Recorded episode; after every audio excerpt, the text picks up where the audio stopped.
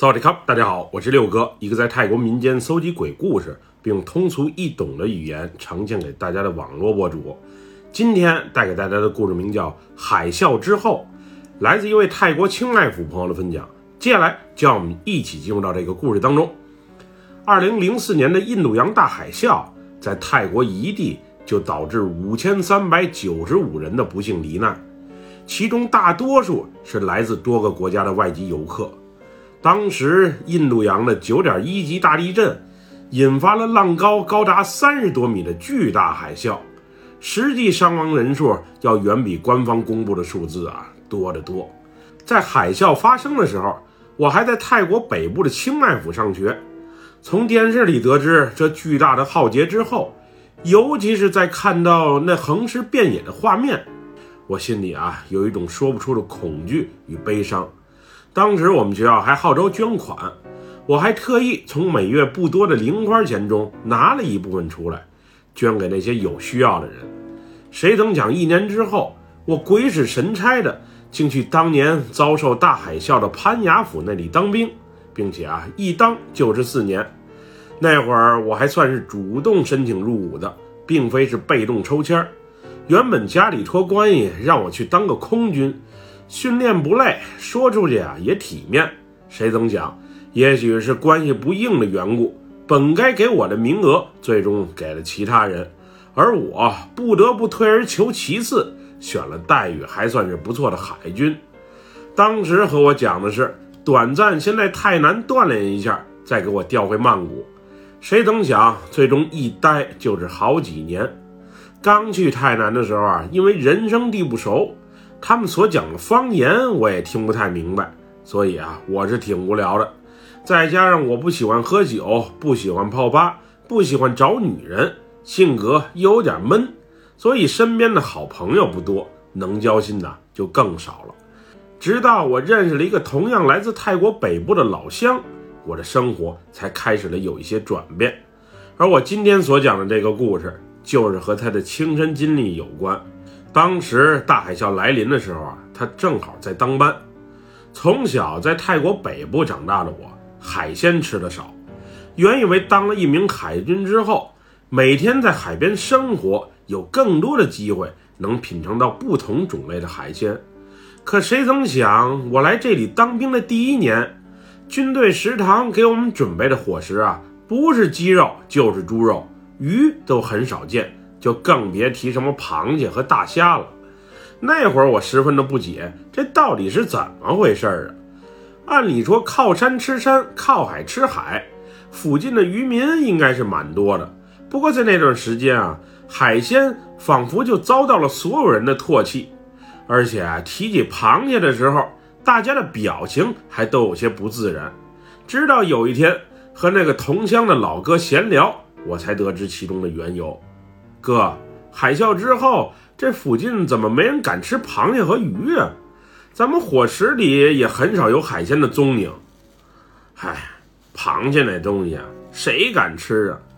你没看市场上卖的那些螃蟹，许多都有大块的黑色斑迹吗？你之前在其他的地方没见过这种螃蟹吧？还真是。我前几天在海边还看见一只黑乎乎、长满毛发的怪螃蟹呢，当时我觉得啊，都有点恶心。大海啸来临的时候，这附近啊没少死人，咱们旁边的那个高尔夫球场里面啊，就有二三百人死亡或失踪。那些螃蟹最喜欢吃的就是腐肉，这些花蟹外观如此诡异。我觉得啊，和他们吃过死人的腐尸不无关系。你看这些螃蟹，本地人啊根本就不吃，大多数都被卖到曼谷去了。其实螃蟹也不一定真有问题，主要啊是下不了那口，恶心。大海啸来临的时候，您当时在这里吗？那肯定啊，不过还好，当时我是没有随船出海巡逻，而是在宿舍里休息。要不然我的小命儿可能就不保了。事发的时候啊，在海上巡逻的那些兄弟，许多都不幸遇难了，有些最后连尸体都没找到，别提多惨了。那您给我讲讲当时的经历吧，我是挺想听听的。那天所发生的事儿啊，我是一点都不想回忆，实在是太惨了。当时我正在宿舍里休息，先是外面传来一阵阵嘈杂声，然后整个天空的颜色仿佛都变了，从未听过的那种轰鸣声由远及近向我的耳边袭来。那会儿我出门一瞅，看见有不少人从海边的位置往远处小山坡的方向啊飞速奔跑着。睡眼惺忪的我刚要问问到底是什么情况，就看见远处数十米高的海浪向我们袭来。我当时连鞋都来不及穿，就和人群啊疯了一般往高处跑。我心里啊是别提多怕了。因为从未见过如此高的巨浪，我跑的时候脚底还被一块锋利的石头给刮破了。不过我也来不及多想，就是拼了命的跑着，生怕被大浪给卷进去。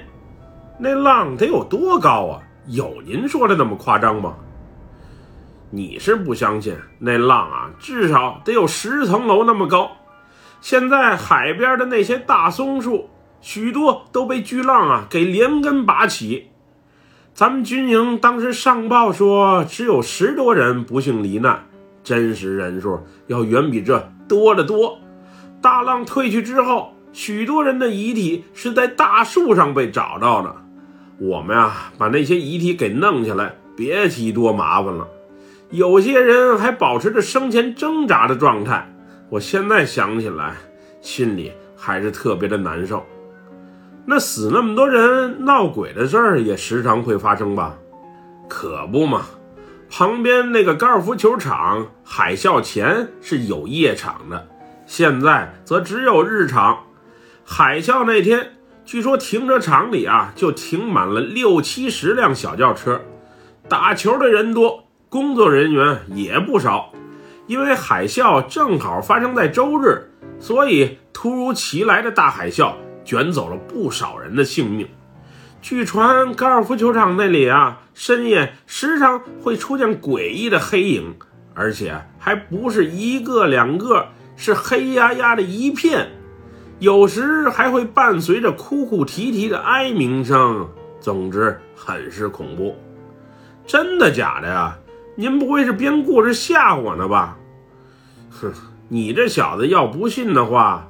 自己晚上去一趟就知道了，我吓唬你干嘛呀？有这必要吗？咱们港口停着那两艘小型舰艇，就是装饰的挺漂亮的那两艘，你还有印象吧？我知道，那两艘不是皇家的舰艇吗？一般人还都不让靠近呢。那两艘船啊，现在基本废掉了，以后再有活动，估计啊也不会用了。怎么了？那俩船不是挺气派的吗？哼，那俩船啊，闹鬼还挺瘆人的。怎么闹鬼啊？您给我讲讲。当时啊，这两艘船在海啸过后，也奉命出海去搜罗漂浮在海上的尸体。两艘船一般都是出席活动，又或者接待宾客用的，所以啊，装饰比较多。船尾处。更是有一大块面积啊，铺了木地板。当时出海寻尸的时候，捞上来具尸体啊，就铺在甲板上。后来死人的尸体，包括从上面流出来的脓以及血，流的是四处都是。太阳再一暴晒，整艘船，尤其是铺木地板那里啊，味道别提多腥多臭了。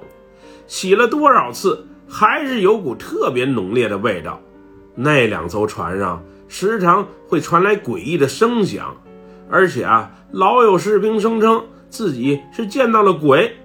因为次数实在是太多了，最后这两艘船啊，就索性被废弃不用了。有回我在码头值班，亲眼所见那两艘船在港口停泊的时候啊，上面不时有黑影在走动。可是走近用手电筒一照，却什么都没有，别提多奇怪了。其实也不止那两艘船，当年参加过海上搜救工作，其他的船啊，都或多或少会出现一些灵异事件，不是广播喇叭中会传出杂音，有时还夹杂着莫名的外文，就是深夜在舰艇上值班的战士啊，声称自己见到了穿着游客服装的莫名人士，还有被鬼上身。一连发烧昏迷啊，自言自语好几天的。海啸刚结束之后的那些日子，这种诡异的事情常有发生。后来上级请大师们做过法、念过经之后，好了一些。不过偶尔奇奇怪怪的事情啊，还是有发生。您不说，我还没想起来。前几天我晚上值班巡逻的时候，还看见一个玩的小皮球的男孩呢。我当时还琢磨，这孩子是从哪儿来的呀？大夜里怎么会跑到军营里面呢？刚想上前询问一番，就在我低头啊，从腰间上把手电筒摘下的那一刻，再抬头的时候啊，人却消失不见了。当时皮球在地上砰砰响动的声音，我能听见，隐约还伴随着小男孩咯咯咯的笑声，但是人却不见了。我后来在那附近啊转了一大圈，才悻悻离去的。我当时就觉得特别蹊跷，现在想起来，也没准儿是因海啸意外去世的孩童灵魂在那儿作怪。嗯，不光是你，我前些日子也碰见了。那晚临时有事儿，我和另外一个战友啊需要开车去索勒塔尼府一趟。要出咱们这个军营，不是得走一段山路吗？当时我俩顺着山路开车的时候啊，通过前车的大灯，就远远瞅见前方貌似是有人在挥着手示意我们停车。我当时还觉得奇怪呢，按理说这是管制区，闲杂人等啊不让进来的呀。这些都是什么人啊？莫非是迷了路的游客？当时我特意放开了油门，想停下来问问啊是什么情况。不过当车快开到那几个人身边的时候，我身边的战友示意我快走，千万不要停车。我那会儿啊还觉得莫名其妙。后来车开出去好远，他才惊魂未定地告诉我，那些人是漂浮在路面上的，脚根本就没着地，而且车开过去之后。顺着他那侧反光镜一瞅，那些老外模样的人啊，还诡异着冲他笑着。总之怪异的很。以前没聊这么多还好，这回聊开了。我在巡逻的时候啊，心里反而有了一些芥蒂，生怕遇到什么脏东西。后来为这事儿，我特意啊去潘家府当地一所有名的寺庙求了一个护身符。白天又或者训练的时候，我不带；不过夜晚巡逻的时候，我还是会把护身符啊带在身边。有时是直接挂在脖子上，有时啊是放在上衣的口袋里。不怕一万，就怕万一。虽然枪在手中，不过对付那些看不见摸不着的灵异之物，还是这种寺庙里请出来的护身符才最好使。这就是我的故事。此后的日子里，我还遇见过许多奇奇怪怪的事情。不过，也许是提前有了心理准备，再加上我只要有时间就会去庙里啊拜一拜、祈祈福，也没受到过什么伤害。我是始终坚信一点的，就是为人处事站得直、坐得正，不干亏心事儿啊，不故意伤害任何人，是不会遭到那些灵异的东西欺负的。即使遇到了，也不要怕事儿，毕竟都是命中注定的，坦然从容的面对就好。本期故事就分享到这里，喜欢六哥故事的朋友，别忘了点赞和关注哟。咱们下期节目再见，么么哒，拜拜，萨瓦迪卡。